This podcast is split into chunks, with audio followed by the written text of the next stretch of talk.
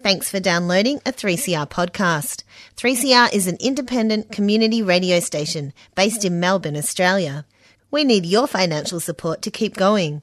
For more information and to donate online, go to 3cr.org.au. Now stay tuned for your 3CR podcast. And a very warm welcome back to Solidarity Breakfast. A left response to the major developments in capitalism. What they trade in is not wheat. They trade in famine. A little dose of revolutionary optimism. I think it's really important to sort of express solidarity globally. It really is a deal by corporations for corporations. The Union forever defending our rights. Down with the black leg. If you think the ABC's left wing, don't listen to this program. Solidarity Breakfast, 7:30 to 9 a.m. Saturdays, 3CR 8:55 a.m. streaming and 3CR digital, podcast or audio on demand.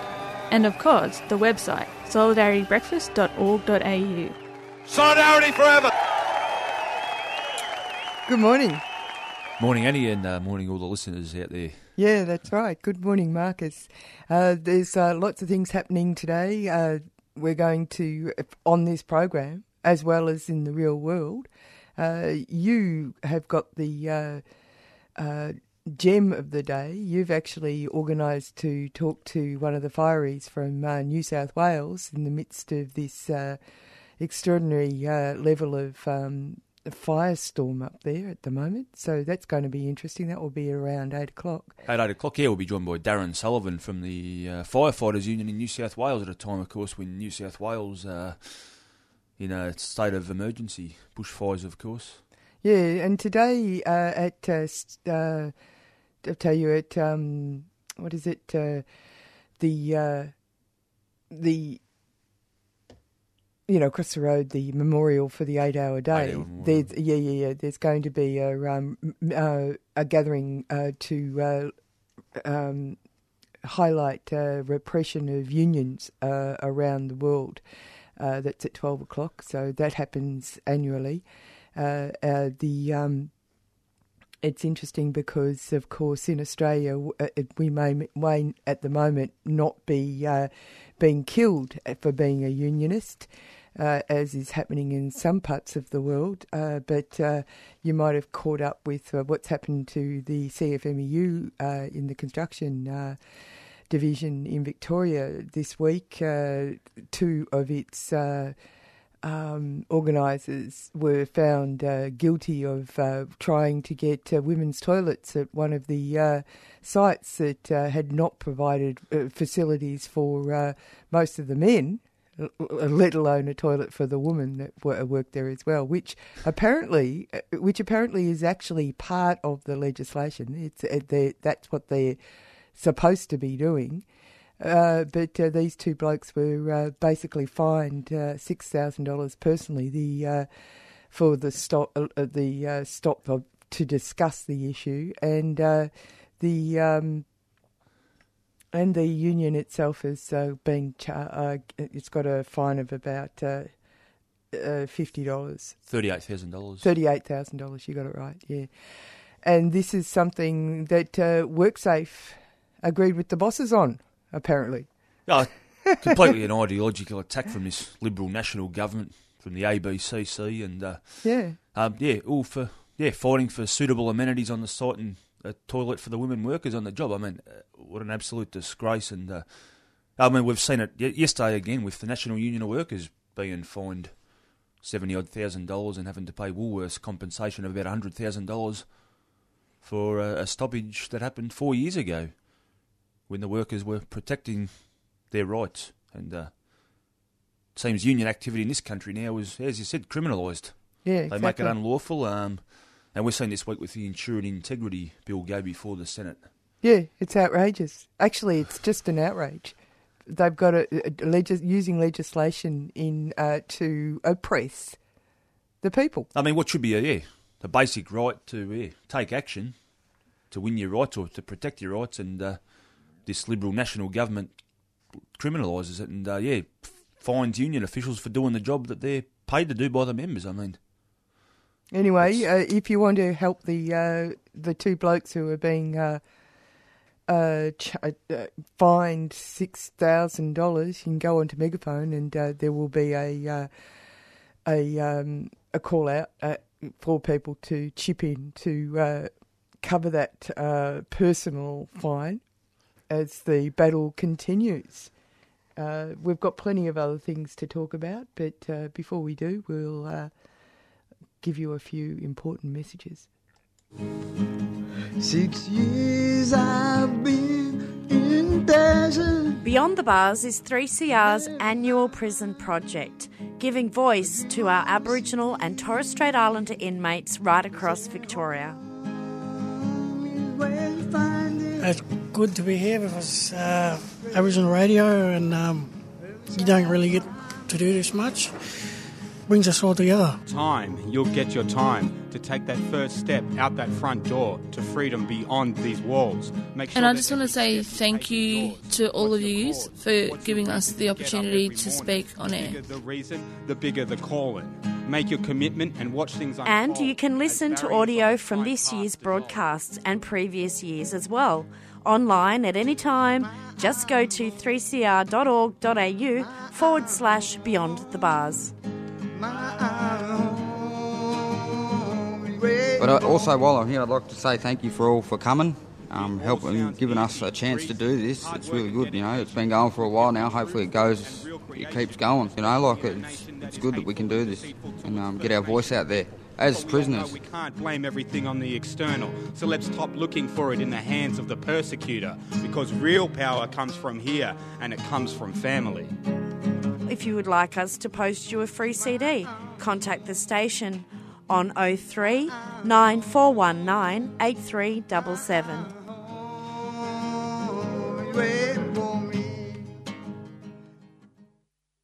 And on the line, we've got Kath Larkin. G'day, Kath. How are you? Good. How are you guys? Yeah, we're good. we're just waking up. it's because it's Saturday morning, and aren't we stupid to be here on Saturday morning? But anyway, but we're doing important stuff, and the reason why we're having a talk with you is because of XR Unionists, uh, as in workers for climate justice, uh, having a forum at uh, the uh, Victorian uh, Labor uh, Trades Hall Council on Monday night. Can you tell us some information about uh, what this is all about? That's right. So it's been put on by XR Unionists, which is an affinity group of Extinction Rebellion. Um, and so the forum uh, is a just transition, workers' rights, and the environment movement.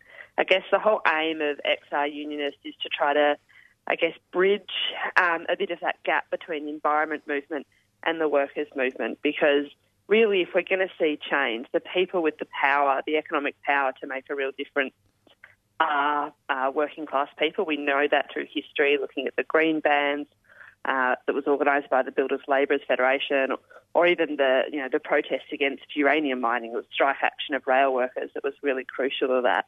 So I guess we're trying to bring back, you know, find a way to bring back some of those traditions.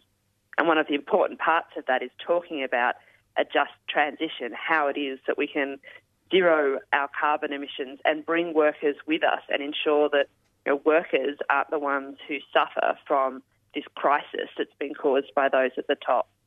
Um, yeah. Do you want to know a little bit about who's on the panel? Or? Yeah, yeah, I'd love to, we'd love to know more Yeah. about it because, of course, this is absolutely cutting edge stuff. But, I mean, if workers can actually work out plans for uh, having good jobs uh, Yeah. and uh, stable existence in the future.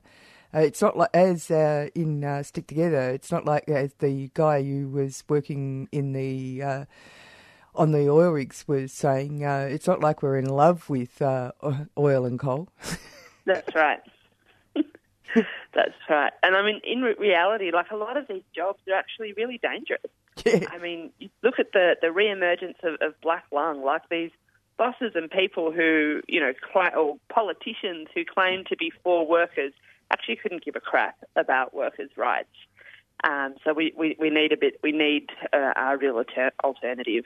Um, so on the panel uh, will be Colin Long, who's the Just Transitions Officer for Trades Hall, so very much has that union perspective and trying to um, you know, find ways to, to have campaigns to bring about climate justice.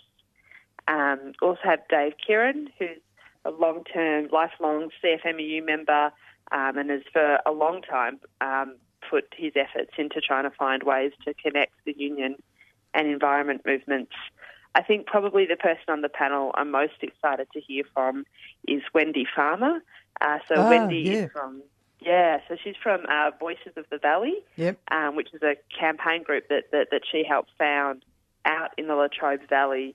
Um, and really, their, their community campaign started in response to the awful um, open cut, uh, the, the fires at the open cut mine, which were just horrific and devastating for workers and the community uh, in that area and were totally unnecessary. Tho- those fires happened because of corporate negligence. And so that campaign group started really to, to fight back against that um, and to fight for justice for the for the community in relation to that fire. But they're also t- they're also I guess trying to campaign um, for a just transition in that area because they have had um, a power plant shut down. Um, and really, even before that, like the valley had been devastated by the privatisation of the electricity. You know, that before it was privatised, there had been real like job opportunities and education opportunities uh, for people in that area. And now it's an area that suffers really badly from high unemployment um, and all of the kind of you know social and economic injustice that, that comes with that. So it'll be really good to hear from her about like practically on the ground what they're doing, how they're trying to fight for this. Yeah, Um, it's quite interesting you should bring that up because it is exactly a snapshot of the mauling of policy. That whole area has been mauled by policy, and uh, th- everyone's gone along to, you know, with great hope. So the uh, for thirty years that area was uh, made the central point of uh, electricity production because of the brown coal there. Previous to that is interesting because uh, peop- uh, smaller commu- uh, communities generated their own electricity. It was a major infrastructure plan to bring it Yeah. all into the uh, that valley. And you're completely right. It, they did have great jobs and they all, you know, families went into that industry. But the fact that there was no proper transition because, you know, it, it was going to come to an end. And in fact, if you did listen to Stick Together, Steve Dobbs was saying, Yeah. which I found that really interesting. Steve Dobbs said, he's from the uh, Gippsland uh, Trades Hall Council, he was saying that actually those uh, electricity generators down there are on their last legs. Yeah, that's, that's right. Like it, it just is a reality that there, in a lot of places, there is going to be transitions. We need them to be fair. That's right. There needs to be a, that people need to have food on their tables. That's right. That's Exactly. right. All right, so that's very interesting. Uh, so I'd like to know a little bit more about the uh, the unionist group. Like you said, it's an affinity group with uh, the uh, Extinction Rebellion. Uh, are you finding that it's difficult to get the uh, message across to uh, the more traditional union uh, body? Um, yeah, I mean, I guess it, it, it's so, it's sort of new, and I think um, you know there's a lot. I mean, look, there. I think you'd have to say that neither the union movement nor the environment movement is perfect. Oh well, Um, that's true. Yeah. there, there, there, there's sort of arguments that, that you want to win in both camps. So, you know, it's, I think historically there has been an elitist anti working class element of the environment movement. Um, I think in recent times, um, you know, if you look at people like Greta Thunberg, it's becoming clearer and clearer that the people who are destroying the planet are not ordinary workers. It's not consumers. It happens at the point of production. It happens because of big businesses and their greed and, and making money. And I think the more that's getting out there, I, I think that's helpful for us. Um, but there are people who are fearful. Um, and I think I think one of the reasons that for unionists there can be a resistance to it, um, like I'm in the RTBU, which is the rail union, and we represent um, you know train drivers who or, or loco drivers who drive you know freight trains and, and deliver coal. Um, so they you know understandably have a bit of a panic about it because they see this um, as an attack on their jobs. And I think when the union movement right now the union movement is a bit on the back foot. You know, our numbers are declining. We've got historic low rates of, of strikes. Um, there's, you know, we know that wages are stagnating or in some places going backwards. The rise, I think, of, of injuries and, and deaths or near misses in certain industries all give you an indication that the unions are losing some power. And I think in that context, it makes sense that there are uh, workers who think, well, hang on, my union can barely hold on to the conditions I've got today. How could we possibly imagine that workers have the ability to totally transform the economy uh, to in a way that will both save the planet and provide me with a with good living standards? And so I think definitely a big part of what we want to do is try to go to unions to convince them to have these discussions, to really talk through what a just transition would actually look like, what steps do we need to take. Um, but part of it is just we need to rebuild our unions. We need to rebuild the strength at the workplace. We need more rank and file activists. And we absolutely need to win back our right to strike.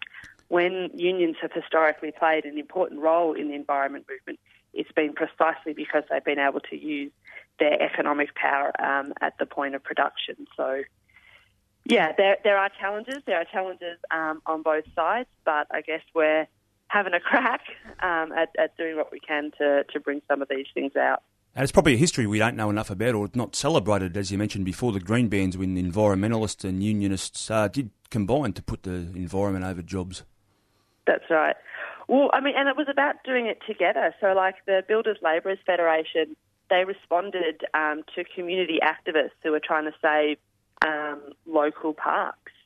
Um, and and it was a debate. It was a debate and a discussion within uh, the union. You know, not not all workers immediately thought, yeah, this is a good thing. But it's important to know that at the time of these discussions and debates, workers had a lot more confidence. They were regularly going out on strike and taking industrial action for their own rights, and that led on to having, I think, a certain amount of confidence um, to, to take on social issues. So when they refused to uh, bulldoze and destroy uh, Kelly's Bush, Lendlease, the company that wanted to develop, quote unquote, this area, um, you know, threatened to, to bring in scab labour to do the job. And because of the strength of the union, they were able to say, well, we're going to put a ban on all of your buildings. There'll be no Lendlease uh, construction sites continuing, and you know buildings that are half done will stay there forever as monuments um, to to Lendlease's environmental destruction. And because of that kind of militancy and direct action, uh, they were able to save not only Kelly's Bush but a number of important green sites. But then they rolled similar tactics out uh, to fight for public housing to fight for um, gay students and teachers that were being, um, you know, threatened with the sack or expulsion. So, yeah, we'd love to see uh, some of that history better understood um, and coming back. Oh, it's interesting, isn't it? Uh, before you, you have to go, I know, uh, because uh, the, you know it's it, it's the same thing as the uh, stopping of the uh, you know the pig iron um, debacle. Yes. Yeah. Uh, what it is is about changing people's perception. And the green bans are a perfect example. Uh, people realizing that, yeah, we can actually have grass. We can Yeah. have a bit of room. Our kids can have a bit of room to play in. Yeah. In the past, that would have been an outrageous demand that you could have a pleasant uh, environment Yeah. to live in. Yeah. Yeah, it's it's extraordinary. They changed the perception of what it was that the citizen of a place, a working class person, could expect from their everyday life experience. Yeah, I think that points to why the fight for the environment is not an elitist issue. It's inherently embedded uh, or, or connected to working class living standards. Working class people deserve not to die of hideous Dickensian d- diseases like black lung. Working class communities deserve clean air. They shouldn't be subject to you know toxic you know smoke and factory fires that that Marcus would know a lot about. You know, they deserve um, green spaces, places Or you know, cancer clusters. grow up. Exactly. You know, like the destruction of the environment will obviously not only lead eventually to our dis- extinction, Um, you know, it, it means the theft and destruction of Indigenous land. It means the creation of, of climate refugees. Already, you know, hundreds, thousands of people are being displaced. Um, but it's also like the destruction of the environment goes hand in hand with the degradation of working class communities and living standards. So uh, give people the uh, time and date again before we yeah, let go. so so it's uh, this Monday, uh, the 18th of November at Trades Hall, meeting room one, 6:30 p.m. We'd love to see you there. Bring your workmates, bring your friends. Thanks, Kath. Thanks, Kath. Thank you.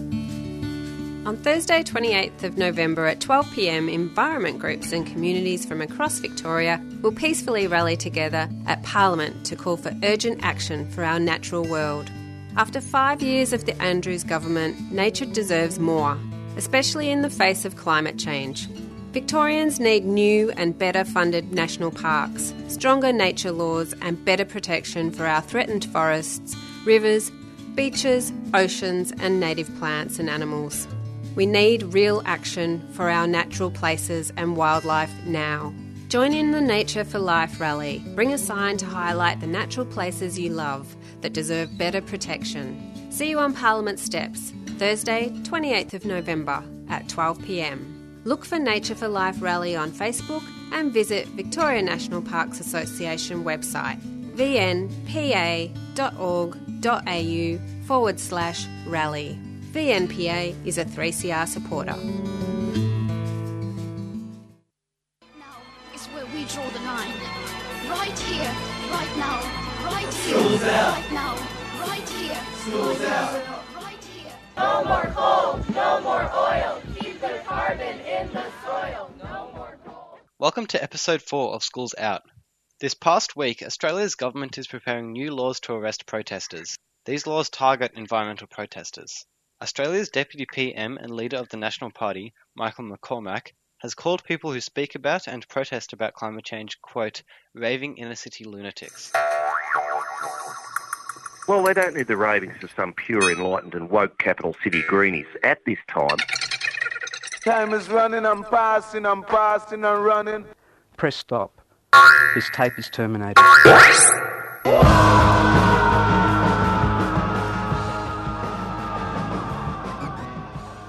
Here's an excerpt from an article in The Guardian titled The Government is in Authoritarian Mode and Now is Not the Time for Complacency by Peter Lewis. Lewis writes As fires burn across eastern Australia, the government is in textbook authoritarian mode, deliberately inflaming division and manufacturing outrage towards its critics in an attempt to divert from its own manifest failure to protect the regions. The article later continues The Prime Minister has been ramping up the anger since his election win, hitting a menacing low point recently with a petulant performance lambasting the character of climate protesters and foreshadowing new laws to outlaw consumer and environmental boycotts. Quote, it appears the PM wants to prevent citizens asking the banks and super funds to not invest their money in coal. And it is clear the government doesn't want people to protest. Quote, Yet, the government is missing the point that it isn't just city people who are calling for climate emergency. 1,000 climate change protesters recently gathered in the Deputy PM's electorate. We can continue to strike and protest in large numbers. That's where school strikers are so important. The bigger our school rallies get, they can't arrest tens and thousands of secondary students who protest against climate change. Huge numbers defy the anti protest laws that the Morrison government is aiming for. Some of our school strikers might not feel ready to go to an Extinction Rebellion event. That's okay, but we can still support the rights of all people to protest by organising more regular school strikes. I don't think, as an individual, I've immersed myself enough yet in different um, climate action things, and that's obviously something I need to do more in the future. But yeah, it is very inspiring. I mean, there's a lot of emotion from people around you. Yeah, and I'm really glad I came because there's like lots of my friends didn't come, and I'm glad I did because it is good to just be around this. Yeah. People know know the facts. The facts are out there, but people are pretending not to know or pretending they're doing enough, but they're really not. Yeah. There's this weird inaction and like pretending to be inaction. Yeah, or a choice to ignore. Yeah, Um, and I think it's pretty clear when we see the responses from the environment, if we look at what's happening not only in our Mm. own country, but globally, mass pollution. I think there's always time to learn, and there's other ways you can learn. I mean, school's not everything, and um, I don't know, I'd probably tell them to s- I don't go stuff themselves. I don't know, but like, yeah. um, I guess obviously being involved on social media and online is a great way to keep in contact with other people doing things, and I think Melbourne's a great place to be involved in things because there's a lot happening. Yeah. And I guess I just got to keep my eyes open. It's not a political thing. Not a political thing. It's a it's scientific fact that we are going through climate change. the climate emergency. It is clear we have a climate emergency. Over 11,000 scientists from over 150 countries agree and they have supported our recent publication in Bioscience.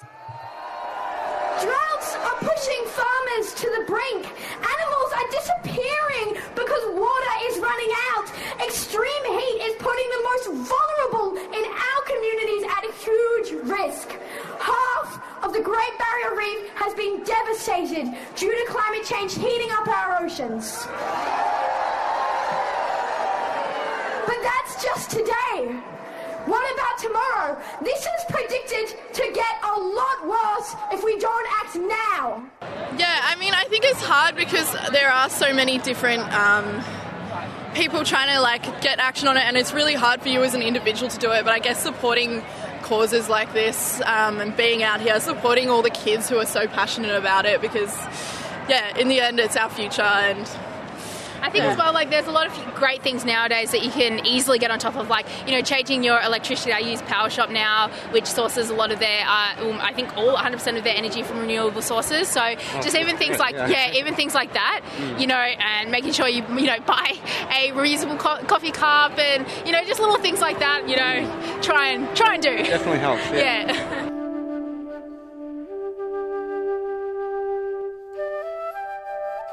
In late October, Greta Thunberg refused a monetary award in Stockholm held by a regional body for interparliamentary cooperation. Greta said the climate change movement doesn't need more awards. What we need is for our politicians and the people in power to start listening to the current, best available science. While thanking the Nordic Council for the huge honour, she also criticised Nordic countries for not living up to their great reputation on climate change. It's time to declare, as school strikers, that we won't be sidetracked by the climate change denialist lobby. That lobby distracts from the real issues. Listeners, I believe that Morrison Australian government wants climate change protesters to get a bad reputation. The mainstream press also slurs protesters as people who are of a bad nature. The irony is that the protesters are of good nature because we innately care about protecting nature. Our goal as school strikers is to try and decrease global warming and to protest on behalf of all the living creatures on this planet. We are protesting as youth who are asking our leaders one main question. Will you start facing the questions around science based evidence? That is the question we make to our leaders. If our leaders don't want to answer with real words, then they're deliberately not doing what they are appointed to as leaders. In fact, our leaders are battling on the side of the forces that don't care if the planet heals, as long as they can keep sucking money out of its natural resources in the meantime. Again, don't forget to keep visiting your school strike campaign page.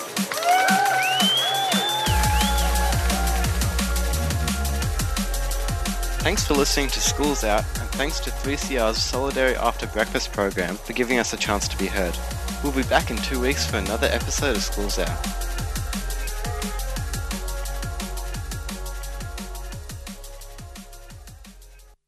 Hi, I'm Michelle Briere, Monty Dubonnaise, Ojibwe from Canada. And I am Shakti Hayes from the Cree Nation, Canada. And you're listening to 3CR. Community Radio. And we love and support community radio. Why? Because it speaks the truth. That's right.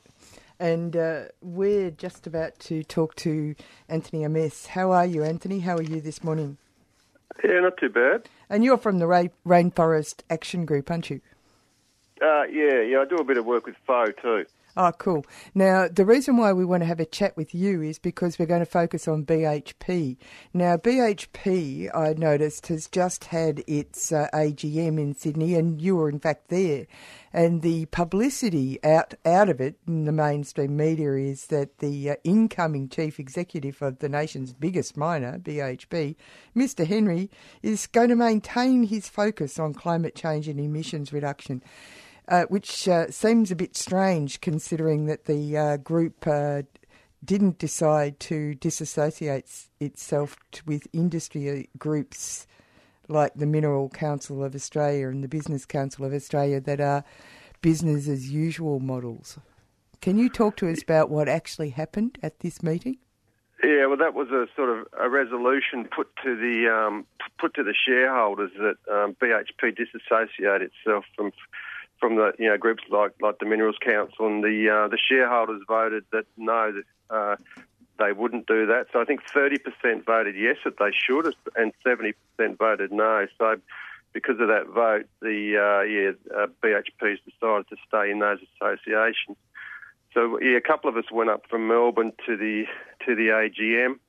Um, and there was a couple of um, speakers that uh, came in representing uh, community groups from Chile, and um, there was a, a, guy, Dave Sweeney. He was there from behalf of the ACF, talking about Roxby's uranium uh, mine in uh, sorry uh, BHP's uranium mine at Roxby in South Australia. Um, and yeah, generally it was a pretty conservative bunch, as you can imagine. Um, and BHP gave a fair bit of, of, lip service or public relations to the fact that they worry about climate change and all these issues. And I remember going to a BHP AGM about 20 years ago, and I raised the issue of climate change. I was, I was basically given a very sh- short shrift by the by the chairman at the time. So it's a bit ironical now that that the company's claiming that they concern themselves with um, with climate change when they you know they've got um, active interests in in over a dozen coal mines in Australia. Um, not only that, they've got um, uh, they've just done a hundred a hundred year um, agreement with the uh, Western Australian government to mine iron ore. And what listeners might know about iron ore is it's mainly sent to Asia, and then it's converted into steel by the burning of coal. So um, these are very uh, greenhouse intensive um, industries, and um, you know, for, for, BHP to say that it's worrying about climate change and the future of the planet, well, it's a, it's a little bit t- t- too late for that. Well, there's a couple of issues here. Now, before we go on to the main issue, which is their greenwashing, which is a really important thing to discuss in relation to the forward politics of uh, Australia and any country that is in the grips of uh, these multinationals. Uh, is uh, their past record in places like South America, for example. It's pretty uh, grim stuff when you uh, start looking at uh, the way they've operated in Chile and then they've moved on to other places like Ecuador uh, and they followed, uh, they went through Colombia on their way. Well, you know, and then you've got the massive headache for them, which was which was the the dam collapse in Brazil yep. where 19 where 19 people died, and there was uh, 670 kilometres of, of, river destroyed. So, the, so, uh, so the CEO at the AGM basically more or less said he was he was proud of BHP's role in remediating that that, that absolute disaster. So uh, there was uh, about a quarter of a million people relied on that river for drinking water, um, and um, I, it's going to take you know centuries for the river to recover. So to actually come out with with such glib statements as um, you know they've done a good job in controlling the crisis. So I'd say tell it to the dead people. Yeah, well that's right, and um, so that's Brazil, and then in, in Chile they've got um, they've got a, uh, a, couple of copper mines. So uh, they've been mining copper in Chile since about the 70s or early 80s. Um, and you know, a lot of the revenues of uh, from uh, from copper mining in Chile went directly to the to the Chilean military. Mm. Um, and so, you know, a lot of these profits were there to um, um, to shore up sort of uh, sort of military and sort of uh, and, and, and social c- control efforts in in, in Chile. Uh, Colombia, there was a, a representative of uh, one of the Colombian groups there. So BHP, um, they've been involved with a massive coal mine in the north of the country called Cerrejón. And um, there were some questions from the floor at the AGM raised about its role in Cerrejón, and the chair basically said, "Oh, oh we're only shareholders of that of that particular mine, so it's not really an, uh, a, a management issue for us because we're only shareholders." Well, you know, they're they're a quarter owners of this of, of this mine, and um, I, I think over the last year or two, there's been 30 uh, local people assassinated um, that have been resisting the mine because as the mine continually expands, it's moving into areas where people live. Yeah. And the people are, are resisting, and then there's paramilitary groups that are going around assassinating anyone who speaks out uh, against the Cerrejón mine. Um, and Colombia, there was another issue in Colombia with BHP. There was a, a nickel mine called uh, Cerro Matosa. And um, Not Mixamatosa. the- no, but but the But close. there, were, but the, the communities there were suffering all sorts of health problems, uh, you know, because of the nickel.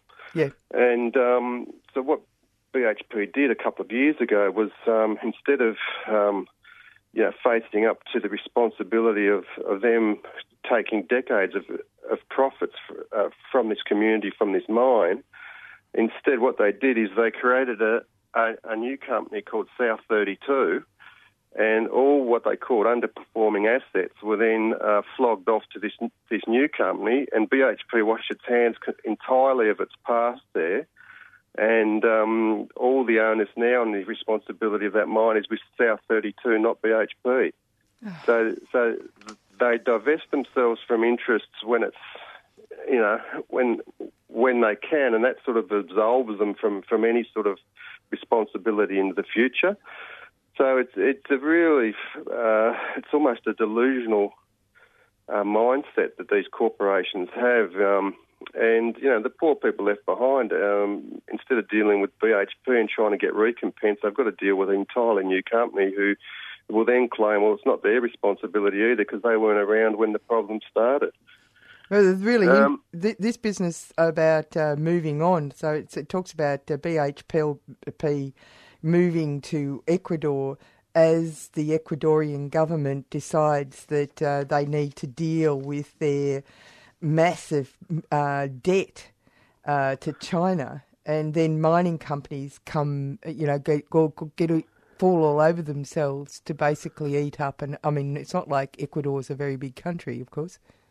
No, well, well, Ecuador has got a problem in that, um, you know, they were relying on on oil revenue, um, and they've incurred a massive debt, mainly to China, and so uh, to get themselves out of the debt, the um, the IMF, International Monetary Fund, uh, sort of granted the uh, Ecuadorian government uh, a, a massive loan earlier in the year, but that loan hinged on uh, reducing fuel subsidies, which a lot of the poor people in Ecuador were, were relying on for their survival. And of course, when the uh, government announced this, uh, the whole country went into revolution essentially.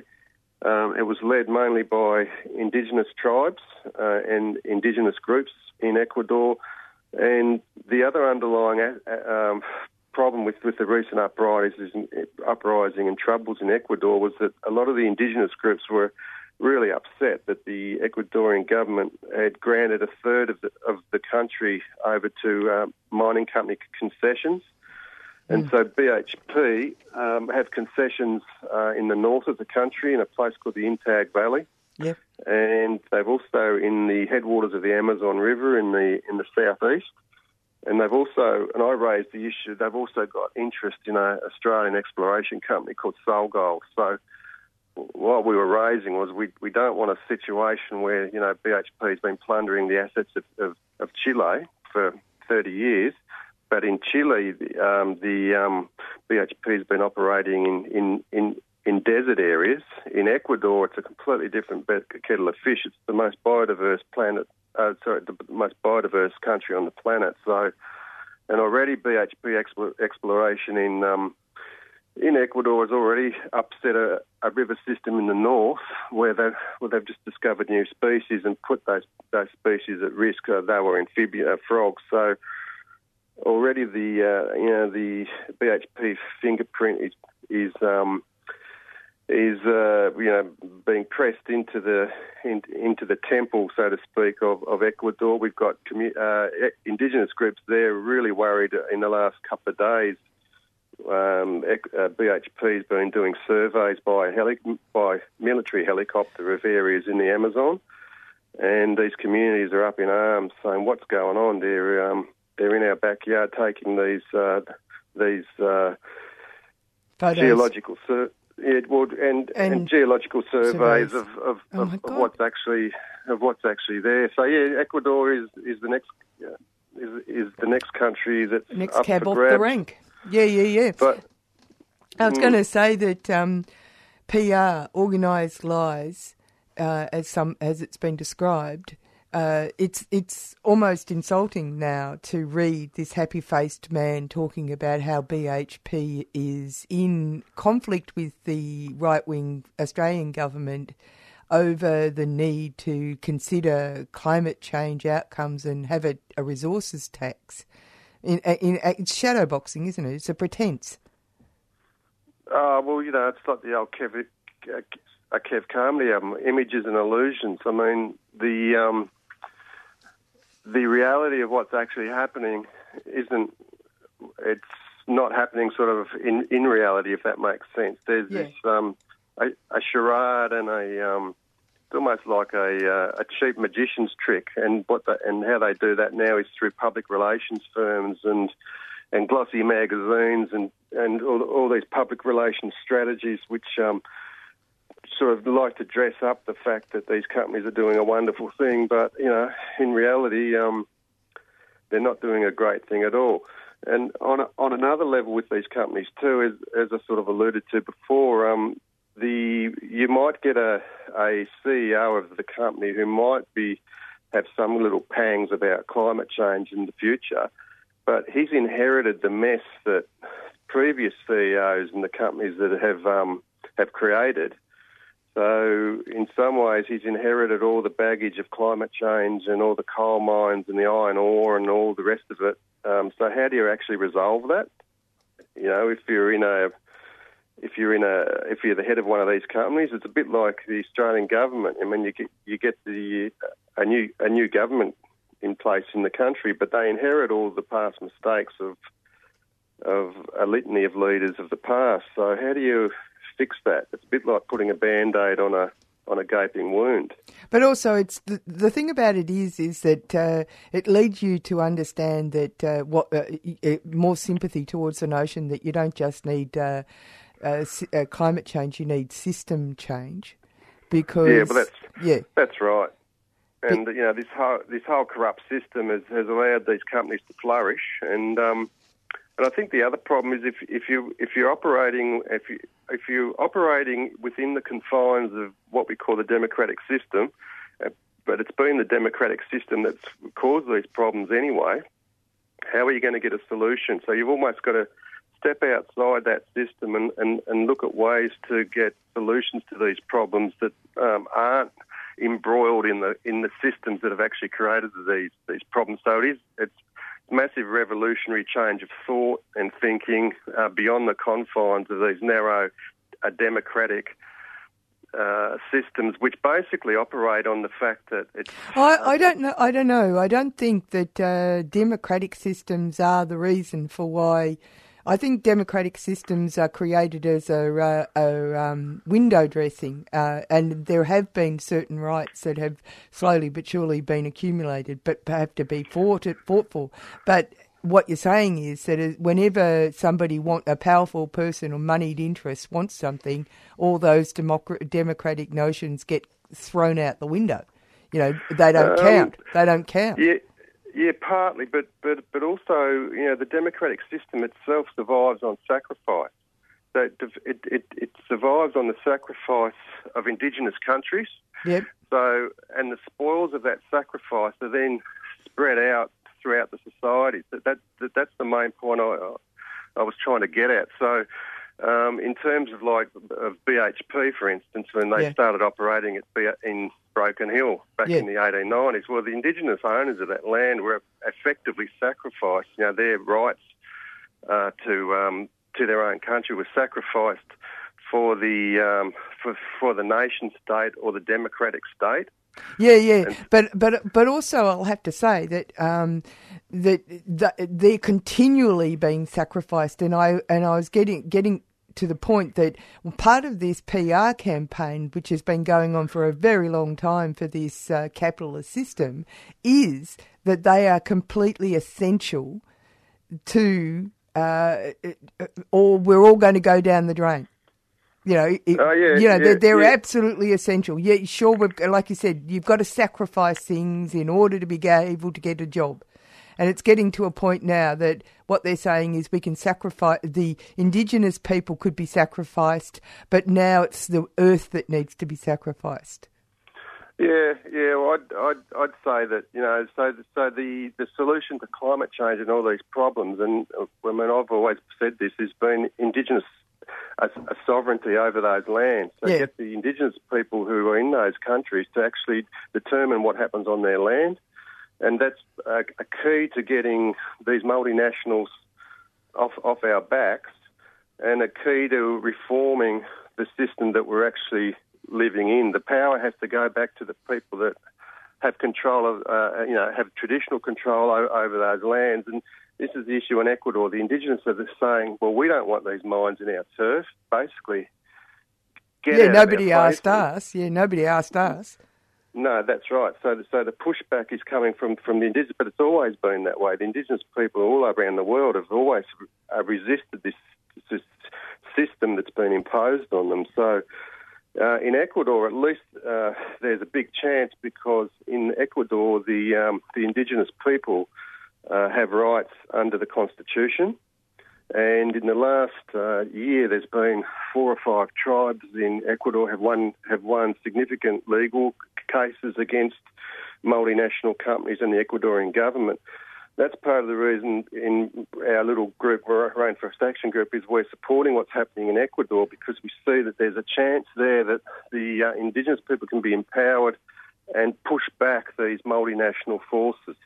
I mean, it's going to it's going to be a big effort, but we think that there's enough um, support on the ground there to actually get the pushback against companies such as BHP, SolGold. I mean, Gina Rinehart and Twiggy Forrest are there as well. But you know, essentially, the, these multinational companies have only got where they are because of the um, of the destruction of indigenous lands and the associated genocide of the people of those lands. So that's the mindset that we've got to uh, upturn.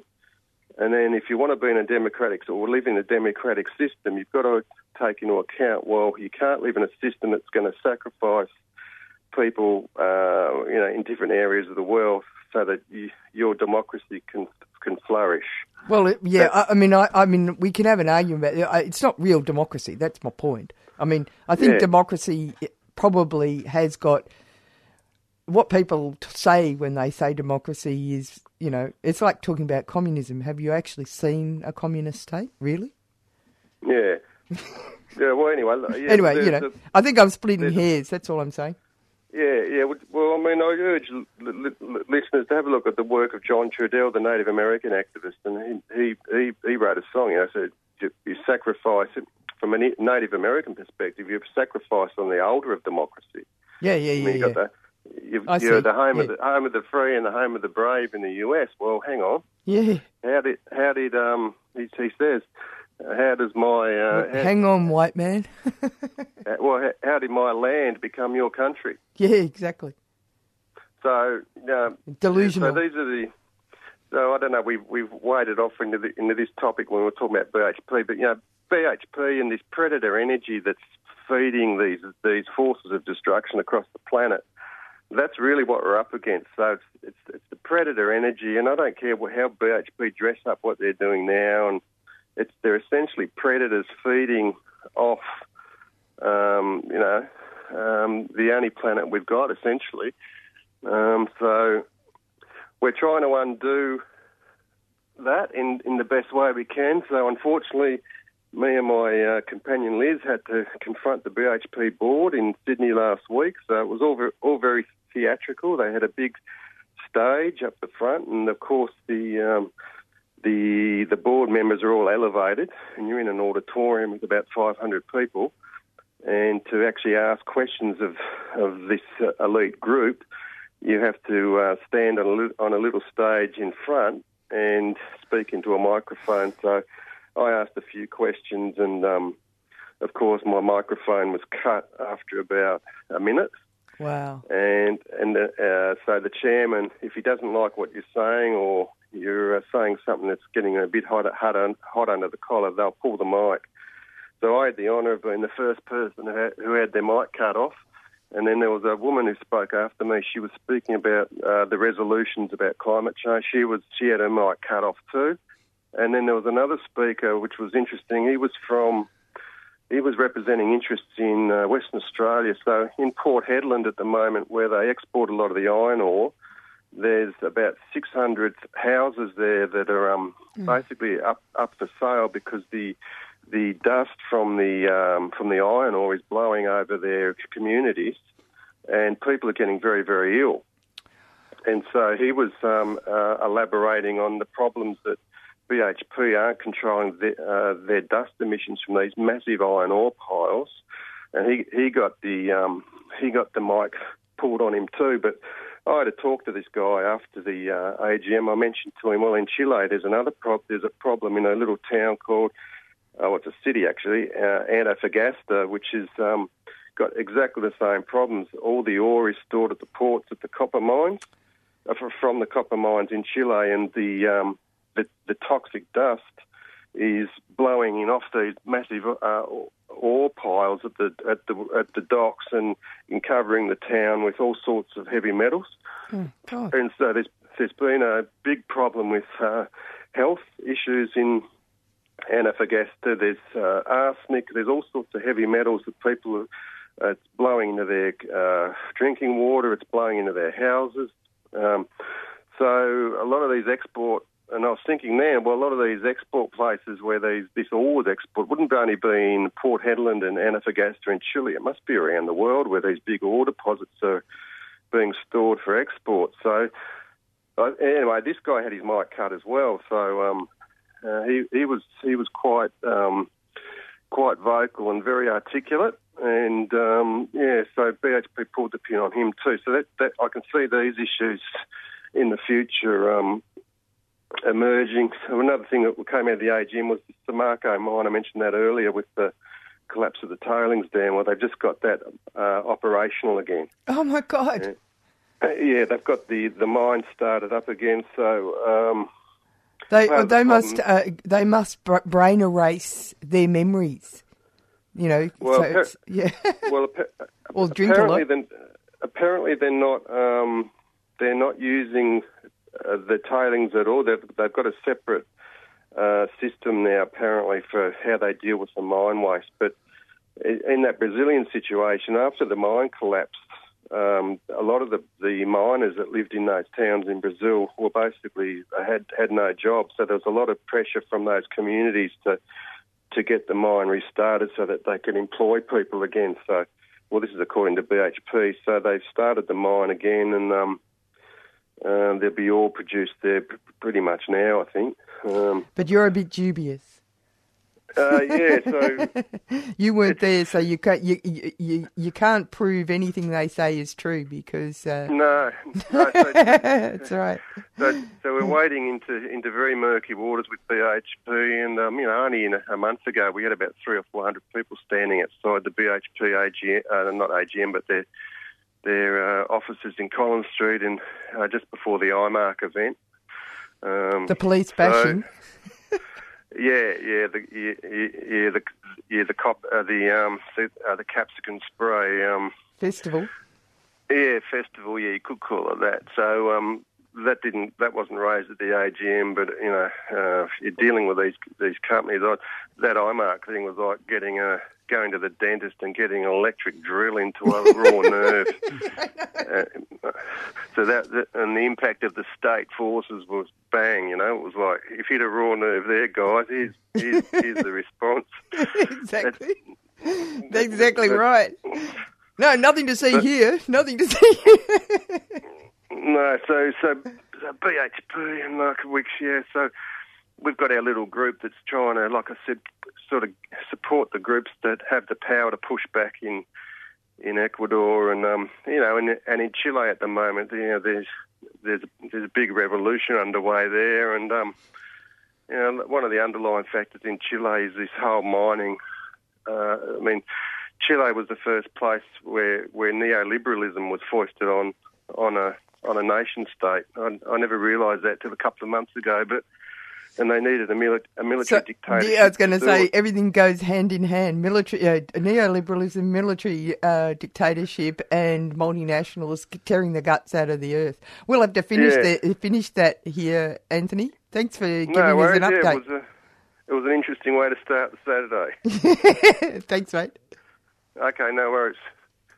A weak solidarity Bricky team listener went just as we thought we could scrape former hayseed and sheep shit party Supremo Barnacle into the rubbish bin of history, he pops his detritus covered head out of the bin to declare that the catastrophic bushfires are 100% down to the Greens, showing the influence that could be had by a handful of people on the cross benches, making Barnacle very cross.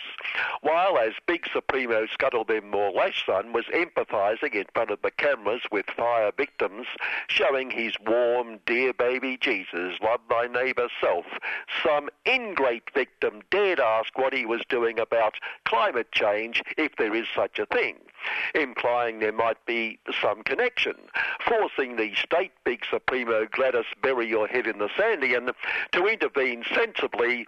Today is not the day to discuss that.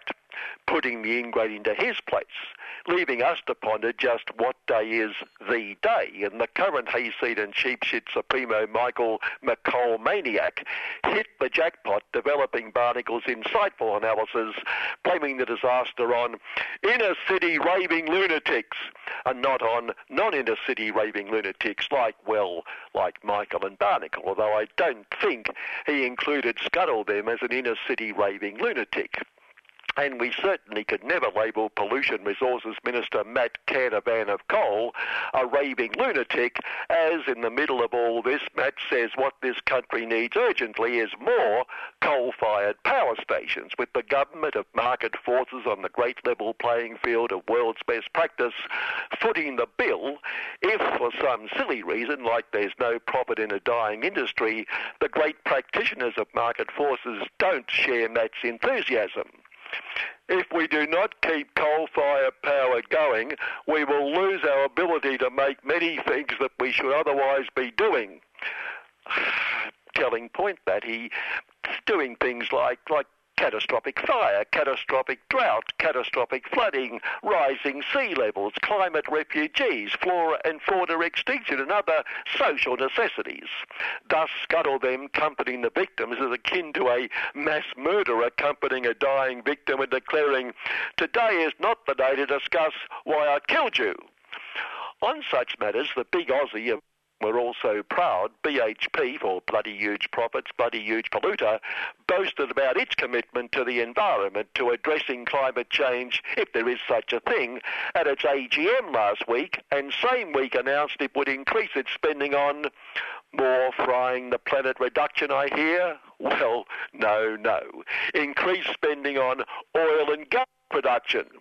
Oil will remain attractive for decades, while advantaged gas assets will offer robust returns throughout the commodity cycle. Robust returns, and surely they'll then be able to spend more on their commitment to addressing the environment. And the flying kangaroo, which used to be owned by the inefficient, bloated hand of the public sector, announced proudly it would reduce its carbon emissions to zero by as soon as 2050 optimistically assuming there'll still be a livable planet, by offsets, which is all very well, but what will be that? What will that stuff be coming out of all those those exhausts? Still, it just goes to show that, like everything else, the market will solve the problem. We never thought we'd have to criticise Barnacle's warm ally, but also rival in the giant mine stakes, the Minister for keeping us secure and overseeing concentration camps, razor wire and sink the boats, Constable Peter Duffer. But Shame, Constable Duffer, shame. How did you let that seditious writer, Behrouz Boochani, escape? Not only an illegal, no proper papers, queue jumping boat person, but now an escapee so ungrateful for Blue Aussie's warm hospitality, providing him with a new life on Manus Island and Port Moresby, that he wrote a bloody book kicking Blue Aussie in the face, kicking us in the face. And now, with the collaboration of an accomplice, the long-haired commie soft on illegal, no proper papers New Zealand, he's turned up at some literary do and says he won't go back to prison. Shame, Constable Duffer, shame. How could you let this happen? You're supposed to keep us secure. Launch extradition proceedings immediately and let's hope their courts don't protect the escapee like the Zion courts protect alleged pedophiles. Speaking of out of control criminality, this Smash the Evil Unions and Evil Union Members bill, whose fortunes hang on one notion's that appalling Hoonson and her mob, and Jackie Lumpen, who said the entire True Blue Aussie workforce must suffer unless one evil union official resigned, showing her in depth comprehension, but do a deal and sell them out, and after all, she is an ex trained killer. But then she changed her mind, or whatever she uses to think with, and decided she had to find another reason to smash the unions and make the entire True Blue Aussie workforce suffer. So with that lot, the evil unions and evil union memberships are about to get their just desserts for making life difficult for good, caring employers who so care about them. And to show how evil the evil unions are, they suggested ludicrously that good, caring employers who inadvertently underpay their workers by, say, a few million dollars are not closed down and put out of business as the Smash the Unions bill will do to evil unions. As if there's some connection or, or logic to that argument. Class warfare, class envy, that ongoing knife in the caring employers' hearts that evil unions and evil workers won't accept that there is no such thing as class struggle in this country. We're all equal, and oh, how it hurts the sensitivities of caring employers that those they so care about and exist only to provide jobs for, thank them by continually accusing them of that which doesn't exist. And thankfully, the Nick Xenophony Senator Rex Union's Pat Prick and his mate have agreed to smash the unions, but with a few smash the union amendments. And Rex, Rex uh, Union said he had discussed the amendments with unions. Wonder which unions agree with the Rex unions that they must be smashed. Must have been the Shopping the Workers Union, because like the Xenophony mob, they're all reason. The Political Awareness of the Week award to this contestant on some quiz show I was watching the other night asked who succeeded Lenin in Russia, and she said, Putin. Sometimes we've got to worry. A business as usual and a first up in the Northern Territory. Yet another terra nullius person killed by the, sorry, the police, showing how effective the Aboriginal deaths in custody recommendations were all those years ago. But the first? Well, two firsts. A copper has been charged with murder and against all precedents, an alleged murderer was granted bail, showing that police who murder people are good, safe, reliable murderers. They said he was granted bail for his own protection, and the union and the government said the people must sympathise with the police at this time, arrested for just doing his job. And so perhaps now all those remand prisoners being kept in solitary or whatever in prison for their protection should use this as an example to be granted bail, although releasing the copper into an angry community just mightn't have been the safest thing other than they also whisked him away from the area altogether two states away, showing how compassionate the police can be to an alleged murderer.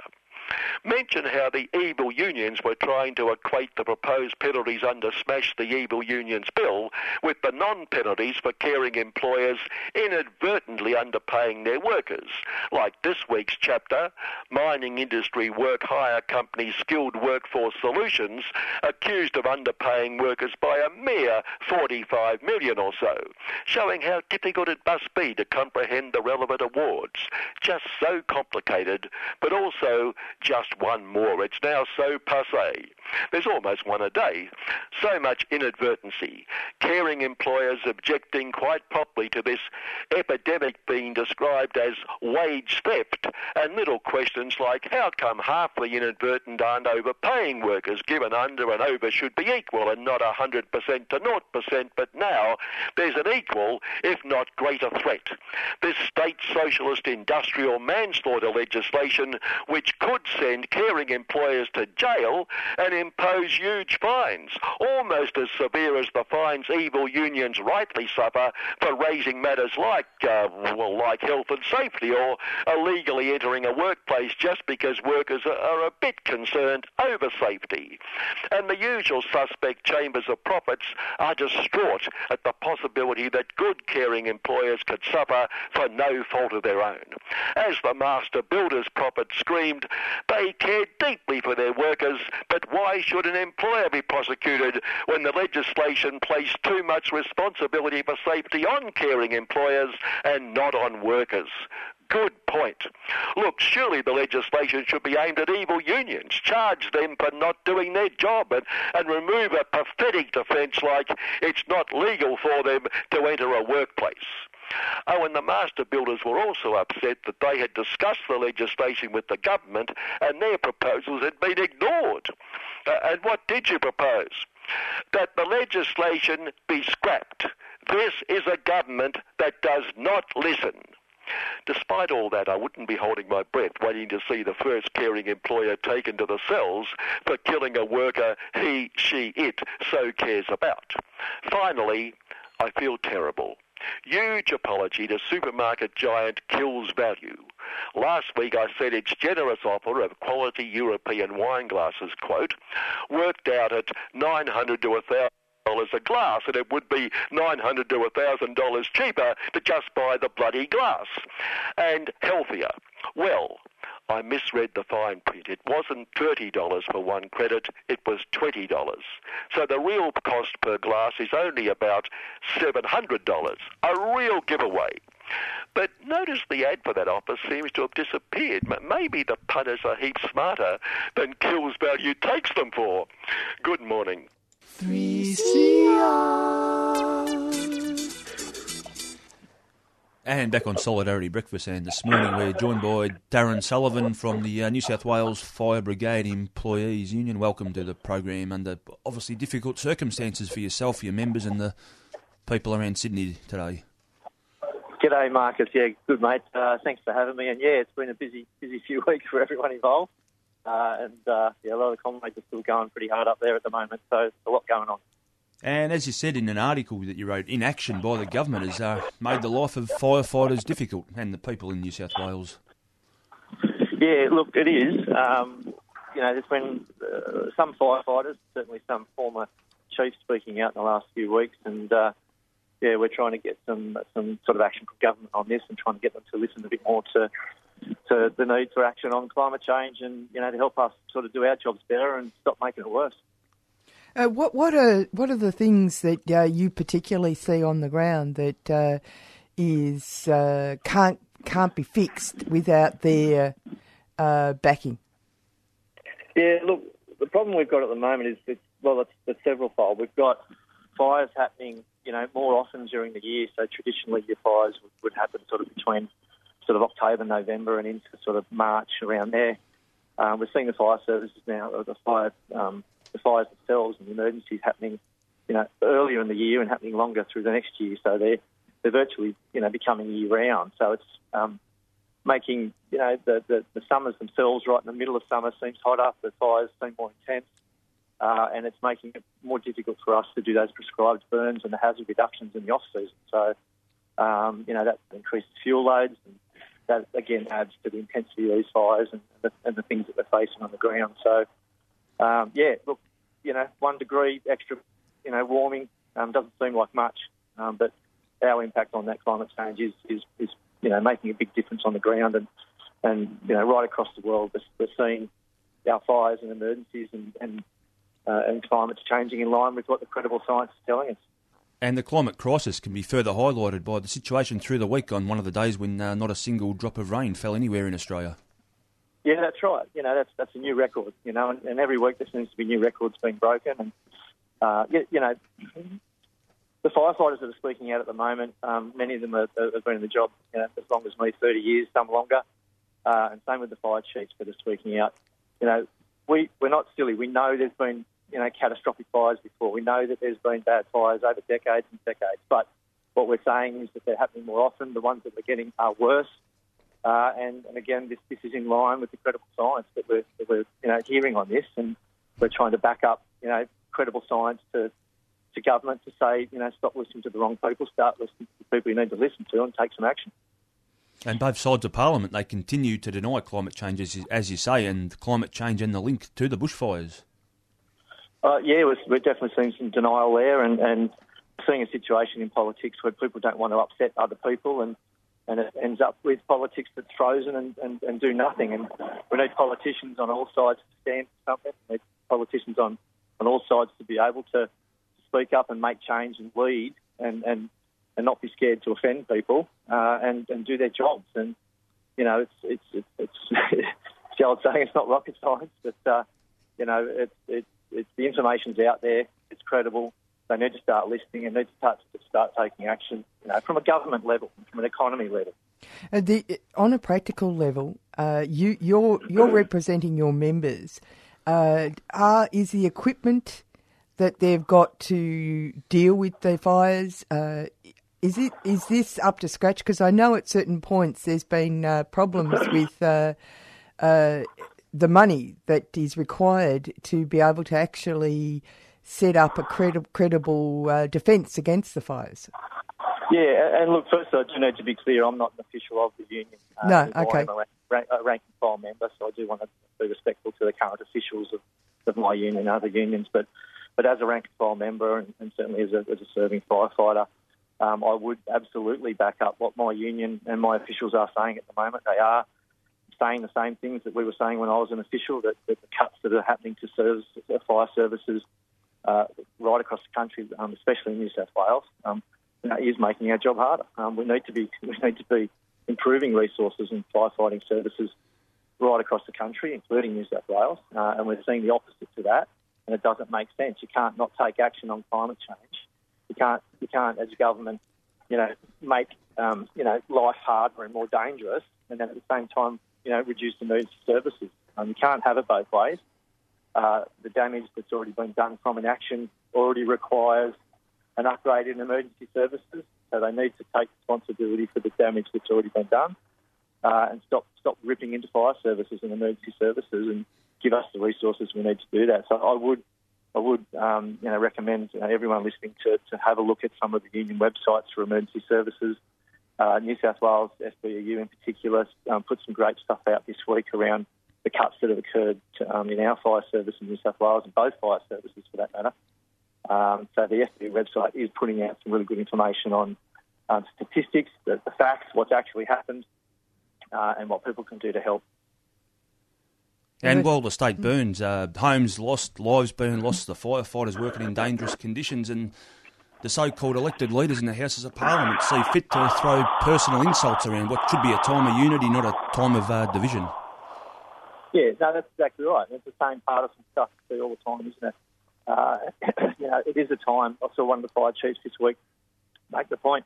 It is time for you know all sides of politics to to, to, to put down um, you know the usual partisan style of politics, put it away, um, pull together, uh, and and and you know start to make changes and, and, and, and find the solutions. And firefighters not even out there saying that we know what the solutions are. All we're saying is, you know, these people are elected to, to listen to credible science.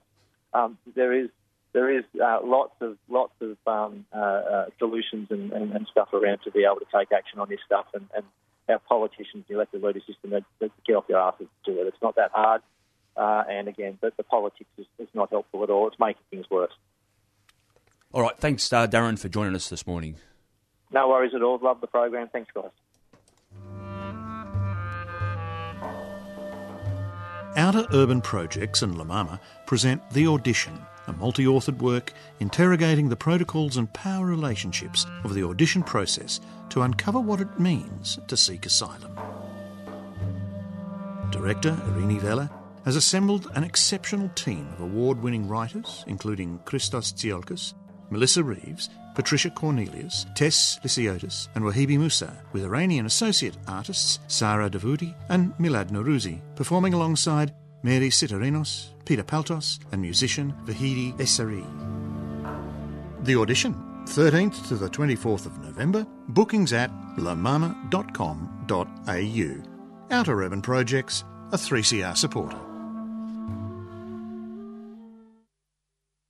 Hi, I'm Michelle Briere, Mani Dubanese, Ojibwe from Canada. And I am Shakti Hayes from the Cree Nation, Canada. And you're listening to 3CR Community Radio. And we love and support community radio. Why? Because it speaks the truth. And of course we do. And on the line we've got Leah, who's from Slut Walk. Uh, that is one of the events that's going on today. It starts at 1 outside the State Library. Can you tell our listeners about the reasons behind Slut Walk? Hi, um, thanks for having me. Yeah. Um, um, so Slut Walk started in 2011 when uh, a Canadian woman went to a police station to report a case of rape, and the police officer said if she didn't dress like such a slut, then um, she wouldn't have been raped. So after that, um, they they started slut walk in Canada, and then it went around the world. And it's been happening now for what's that, like nine years. Yeah. And um, yeah, it's really pushing back against that sort of that rape culture, victim blaming and shut blaming. Yeah, it's interesting, isn't it? Because it's reclaiming language. So you're a slut. Yeah. You're a slag. All these different types of terms.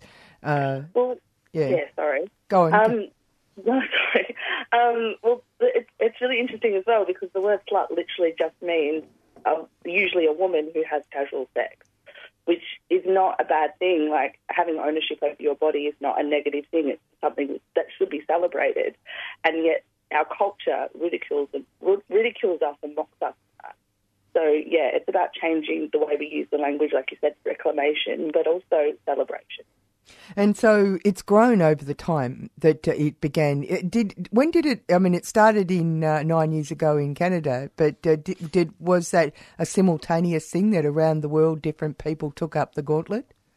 Yeah, absolutely. Um, so the first one happened in Melbourne in 2011 as well. Yeah, and that was I believe started by Karen Pickering and, and a group of incredible humans who were just like, no, we've had enough also, and yeah. Um, and keeping and by keeping it ongoing, I think Melbourne's actually one of the biggest sort of branches of the slut walk movement around the world. Yeah, it's quite a confronting term, I'll have to say, because it's it's not seen as being uh, polite language, and uh, this is what this is about, isn't it? It's it's about time we stop being polite about this. Well, absolutely, but the only reason why it's not polite, like and I use inverted commas, is because of the rhetoric that we've used that, that's based in a patriarchal system. Like it's literally like a rose is a rose. Like it's it's just sex. It's nothing to be ashamed of. It's nothing to feel bad about. And if someone has has used your body for that purpose, then you have every right to to char- for that person to be charged and that person to hold the blame, not not your personal self. Like it's not your responsibility to take onus for someone else's behaviour. Yeah, their So they don't- violence. Yeah, absolutely. Now, um, it's grown, hasn't it? It's not growing. It's not become smaller. It's grown. Yeah, absolutely. Yeah. Oh well, in Melbourne especially, um, I think like there's been branches around the world that have sort of dropped off, picked up, dropped off. Mm. But what we're actually seeing since the Me Too movement, I, I think, has been a massive catalyst. Is that it's like slut walks and other kind of organisations like it have sprung up all over the place. Um, and so we're seeing um, Brisbane slut walk is re-emerging and Adelaide slut walk's re-emerging. So it's really exciting, and we're going to try and get together next year and have a sort of like maybe a 2020 like march around the country, like have it all on the same day. That would be really awesome. Yeah, that would be really awesome. And why do you reckon it's important? Oh, look, it, it's really hard to sort of just go, like pick out like one thing. But the thing that is really special about Slut Walk is that it it started off reactionary, but it's now a proactive movement, and it's empowering, and it's about that reclamation of language and of our bodies and of our right to exist as we choose without the risk of violence. And if we're actually going to challenge a patriarchal system and a capitalist system that we live in, I think it's really important to be empowered rather than like sort of downtrodden and, you know, a bit sad, a bit traumatized, all that kind of stuff. Um, so events like Slut Walk, which really embrace community and support each other and create a really safe, harmonious environment, it's, it's really important um, to bring all those people together, inspire people, and make them realise what we can actually achieve when we come together. And that's why Slut Walk's really important. And is it is it uh, a variety of age groups, uh, or predominantly oh, yeah. youthful, or and uh, do men come too? Um, men men do come. Um, sometimes they're welcome. sometimes they're not. Um, but that's not the yeah, key. Absolutely. Yeah. All everyone is welcome. We just um, just no trans exclusionary language, no sex worker exclusionary language, no homophobia, no flat fat shaming, no slut shaming. All that kind of negative, um, hateful language is just is not welcome, and we won't tolerate it. Um, but other than that, like if you're if you're just here to as a survivor and you want to share your story and be around other survivors, this is the perfect opportunity to empower yourself and to reduce that shame and stigma. Um, men do come. Um, we do request that they sort of be mindful of taking up space and making sure. I mean, obviously, men are survivors also, so there's sort of it's complicated. Um, but just to be mindful of sometimes the presence of men can be really intimidating for survivors, but at the same time, they're always welcome. We have lots of marshals, and we have a, a team of marshals who are actually trained in mental health response. So if anyone's triggered or becomes overwhelmed, like becomes quite stressed, then they can come and speak to us, and we can we can help them through that. But yeah, like yeah, men are definitely welcome, but we just request that they make space for, for survivors is all. And the other thing is, uh, can you give us an idea of uh, the actual uh, uh event layout? You know, like uh, you're going to be meeting outside the State Library, uh, and do you have speakers? Do you do a march? Yeah, so um, just bear with me a moment, and I'll bring up the thing. But we um, so the event starts at State Library at one pm. Mm-hmm. We'll have speakers from from probably like you say 1 p.m., but it's probably going to be about 10 past. Yeah, yeah, yeah. Uh, we're hosted by um, Tilda, who's a who's a trans woman. She um, is the, the the president of RAFU, which is the yeah, yeah, yeah. Tilda, we know Tilda. We know oh, Tilda. Yeah. Fucking legend, isn't she? Oh, yeah, she yeah. is. She is. Yeah, yeah, yeah. Just cannot enough. Um, Chanel Rogers is speaking. Um, she was one of the people who organised the Honey Birdette campaign. Yep. Yeah. Oh yes, yes, yes, yes. Yeah. Also a legend. just brilliant people all around. Um, uh, a young woman, Rachel, who's um, Indigenous Australian, um, or she refers to herself as Koori, Um, she's speaking about sort of calling out sexual assault and you know people who um, sort of ap- apologists for the behaviour and women who call themselves feminists and men who call themselves feminists, those sort of things. It's like, uh, um, what, what, did, what did you do wrong? Yeah, well, well what did you what, do? yeah, well, obviously, you, obviously you were you were drinking, like, yeah, you know, oh no, he, he, he's nice to me, you know, that kind of conversation. Yeah, yeah, yeah, oh, he's never done anything like that to me. Like, oh, yeah, I'm just done. Coralie, um, and this is a Greek surname. She's a, a Cypriot Australian writer and actor, Mhm. and she's actually going to perform a poem. Ah. I'm going to probably Dim- Demetriadis, I think. Demetrius. I'm I'm terrible human, but um, yeah, she's performing this amazing poem called Shush, which is I'm really excited to see it. Like I've I've, I've read it and I've I've seen a bit of it. I've seen a bit of it, but I'm really excited to see her perform it on the on Yeah. the day. Yeah. Um, Marla Burt, who performed at Slutterween as well, she's speaking, or they are speaking. Sorry, Marla. Um, uh, they're an, they're a performer and um, an activist. They they do like um, aerobic stuff and just an absolute legend. Yeah. And Peaches, who's um, a representative from Dixon Collective, is speaking as well. Oh, it's a big, big uh, lineup. Yeah, yeah, and and then yeah. do you do a walk? You do a march, don't And you? yeah, and then we're and then, then we'll have quite a few yells. We've got some, we've got quite a few megaphones and some cool new chants this year. Yeah. Um, and we'll be walking to Federation Square. Oh, good on you. Okay, great. So that's a call out to people to go down to uh, State Library for the Slut Walk. And thank you very much for talking to us, Leah. No worries. Thanks for having me. No worries. Well, there you go. That's an action packed program over, Marcus. Yeah, another show done and dusted. um, we'll tell you what what what did we do? We uh, talked to Kath Larkin about uh, an event that's going on at the uh, Trades Hall at uh, six on uh, Monday night, and it's uh, about uh, just transition, being put together by the uh, uh, XR Union group that uh, are encouraging people in the union movement to be wise about the uh, climate emergency.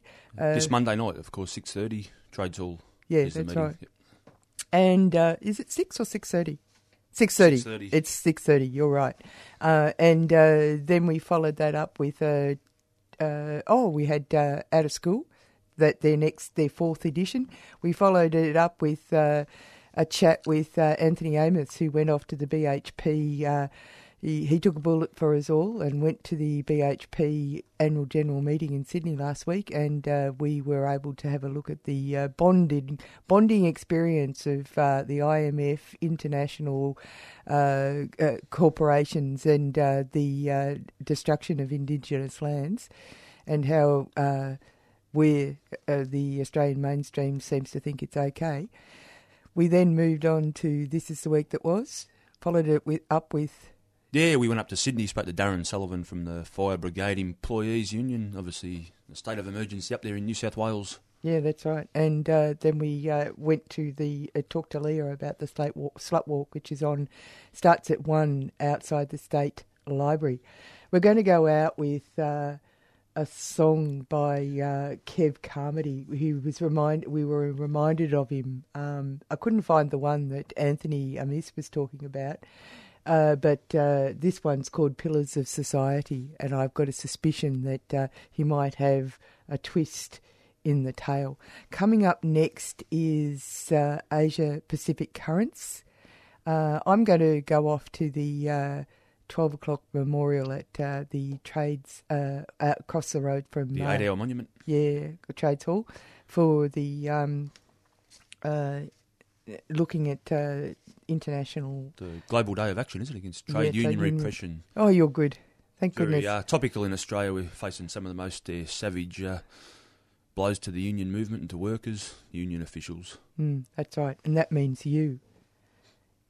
Bye for now.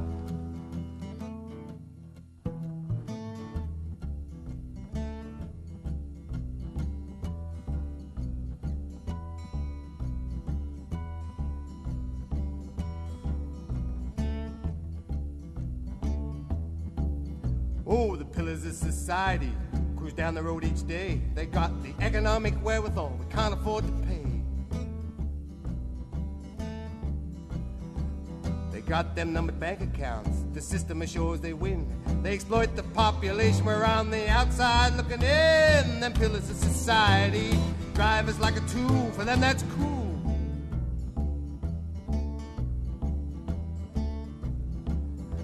Drive Mercedes, Benz, and Porsches, live Rolls Royce Gilt lives. You can tell they affluent, affluent from the status symbols that they drive. When you're on the dole queue, they'll tell you to your face. You're a blood, you're on their system, and a blight in the human race. Them pillars of society drive us like a tool. For them, that's cool.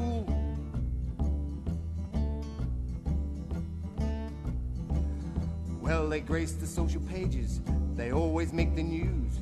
At the church on Sunday, they're crowding the front pews.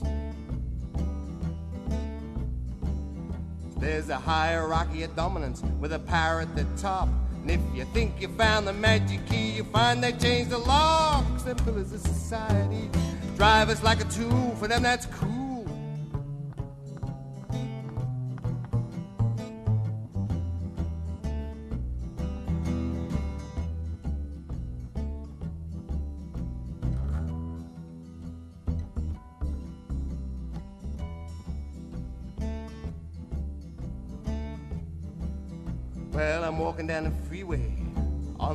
Line.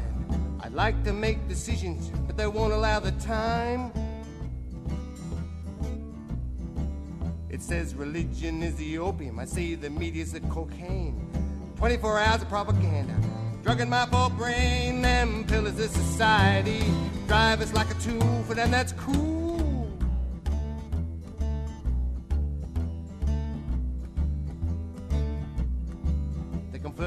titles of status and dominance on their progeny and their class. Sir, your honor, your grace, your highness were made to polish and lick their brass.